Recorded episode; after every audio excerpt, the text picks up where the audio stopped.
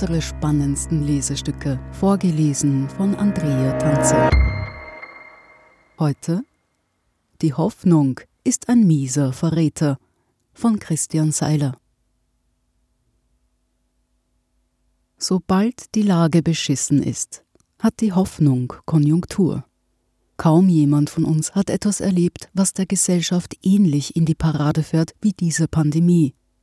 Sie bedroht unsere Liebsten, unsere Gesundheit, unser Auskommen, vor allem aber unser Lebensgefühl.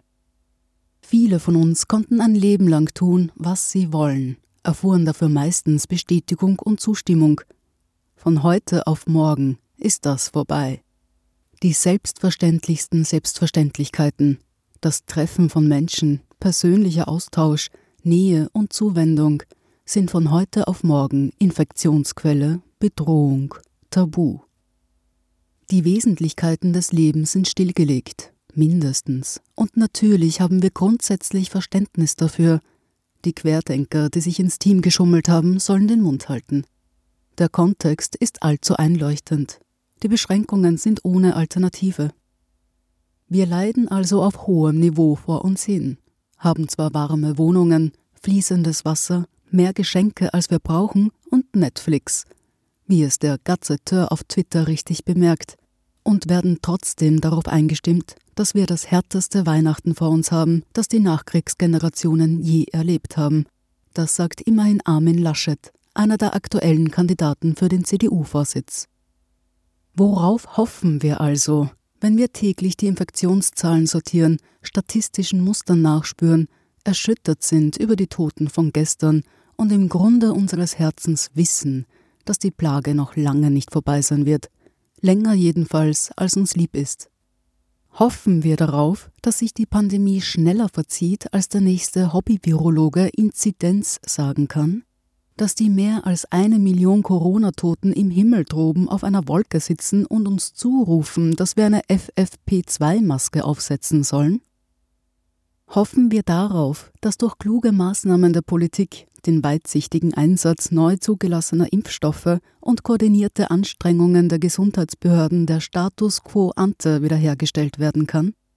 dass wir im Jahr 2021 sozusagen nach 2019 zurückgebeamt werden, ein Jahr, von dem wir sicher nicht wussten, dass wir uns noch einmal nach ihm zurücksehnen würden.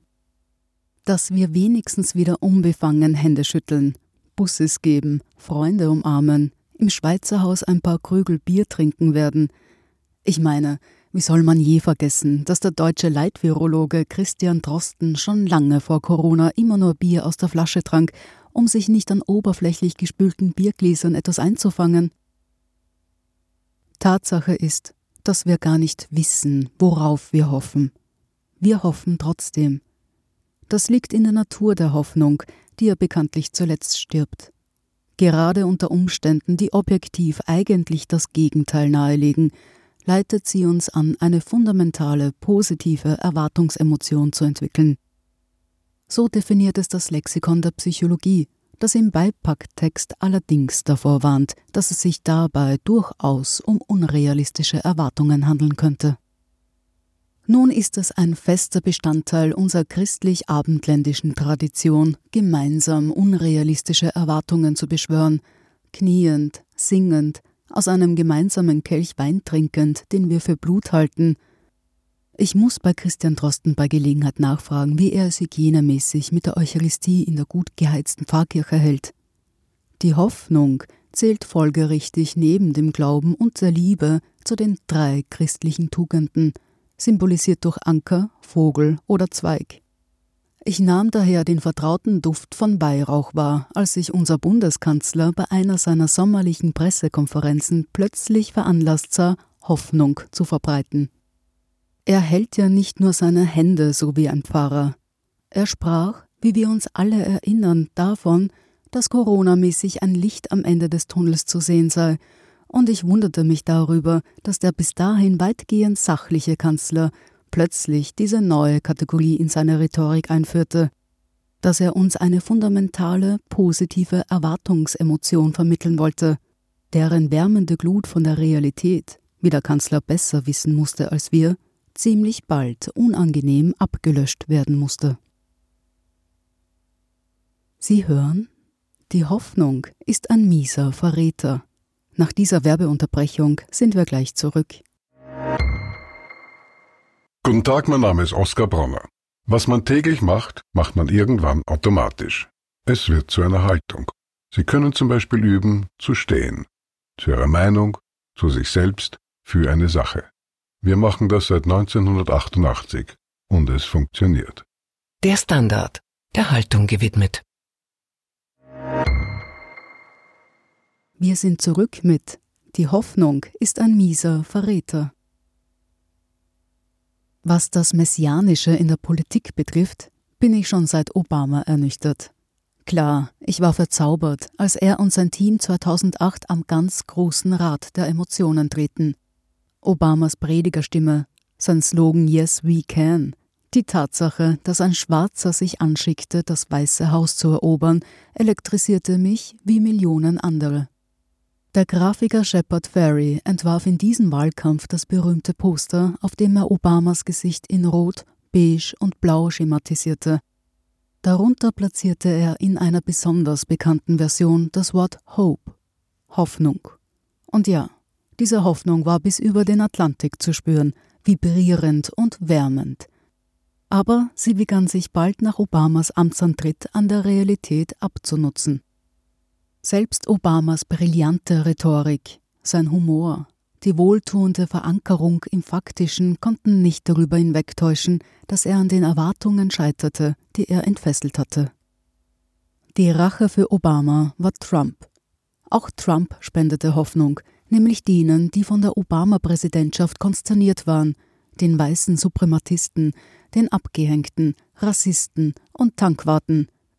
Make America Great Again versprach die Korrektur, die Auslöschung dessen, wofür wir die Obama-Präsidentschaft gehalten hatten, nämlich die Hoffnung auf Fortschritt, Aussöhnung und Gleichberechtigung.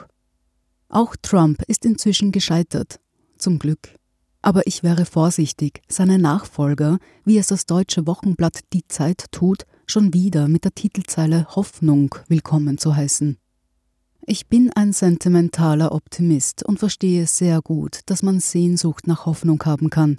Aber in diesem Zusammenhang halte ich es lieber mit einem großen Zyniker, dem Regisseur und Schriftsteller Heiner Müller, der schrieb Hoffnung ist etwas für Leute, die unzureichend informiert sind. Sobald die Politik Hoffnungen schürt, wartet um die Ecke die Enttäuschung. Obama hat Amerika nicht zum Besseren verändert. Des Kanzlers Licht am Ende des Tunnels war ein Irrlicht. Selbst die Erleichterung, die sich am Beginn der Pandemie einstellte, als mir nicht Herbert Kickel und Beate Hartinger-Klein das Spazierengehen verboten, sondern Rudi Anschober und Werner Kogler, erweist sich in der Retrospektive als unrealistische Erwartungsemotion. Anders als das leuchtende Gegenbeispiel, unser grüner Bundespräsident, lösen sie die in sie gesetzte Hoffnungen kaum ein. Wie denn auch? Vielleicht müssen wir darüber nachdenken, worauf wir hoffen dürfen und worauf wir überhaupt hoffen sollen. Impfstoff und Medikamente werden die akute Gefahr durch Corona über kurz oder lang entspannen. Aber in welche Realität wird uns das hinübertragen? Sobald sich Corona verabschiedet, werden wir durchatmen und uns in die Arme fallen, gemeinsam Choräle singen, Bier vom Fass trinken und andere unvernünftige Dinge tun. Aber schneller als uns lieb ist, werden wir einen tauglichen Umgang mit der monumentalen Bedrohung durch den Klimawandel finden müssen, gegen den es erstens noch keine Impfung gibt und gegen den sich zweitens ungleich mächtigere Impfgegner in Stellung gebracht haben als gegen Covid-19. Das Glück, eine monumentale Krise bewältigt zu haben, wird also nur eine Zwischenstation sein, bevor wir die Lektion lernen müssen, die unsere Kinder schon viel besser verinnerlicht haben als wir. Es gibt keine Hoffnung auf eine Restauration der Unbeschwertheit nach Corona. Es gibt kein Monopol darauf, glücklich zu sein. Der Philosoph Wilhelm Schmidt kritisierte schon lange vor Corona die Diktatur des Glücks als ein zentrales Problem unserer Gesellschaft.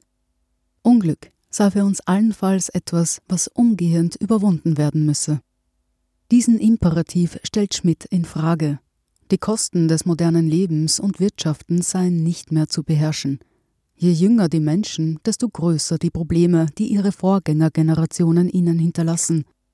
Es gibt, so Schmidt, keine Spur mehr von großen Hoffnungen für die Beglückung der Menschheit. Aber was kommt nach der Hoffnung? Vielleicht folgt auf die Hoffnung die Melancholie. Vielleicht lernen wir wie fast alle Generationen vor uns mit Enttäuschungen zu leben und kalibrieren unser Verhältnis zum Glück neu. Vielleicht wollen wir uns nicht mehr von Balkengrafiken trösten lassen, die neue Höhenflüge des Dow Jones darstellen, oder von einem weiteren Buch von Steven Pinker, in dem man nachweist, dass es der Welt noch nie so gut ging wie heute. Vielleicht leuchtet uns stattdessen ein neuer alter Grundsatz ein. Nichts erwarten, aber auf alles vorbereitet sein. Als sentimentaler Optimist geht es mir mit der Hoffnung wie dem sentimentalen Agnostiker Julian Barnes mit Gott. Ich glaube nicht mehr an die Hoffnung, aber ich vermisse sie. Sie hörten Die Hoffnung ist ein mieser Verräter von Christian Seiler. Ich bin Andrea Tanzer. Das ist der Standard zum Hören. Um keine Folge zu verpassen, abonnieren Sie uns bei Apple Podcasts oder Spotify. Wenn Ihnen unsere Lesestücke gefallen, freuen wir uns über eine 5-Sterne-Bewertung. Bis zum nächsten Mal.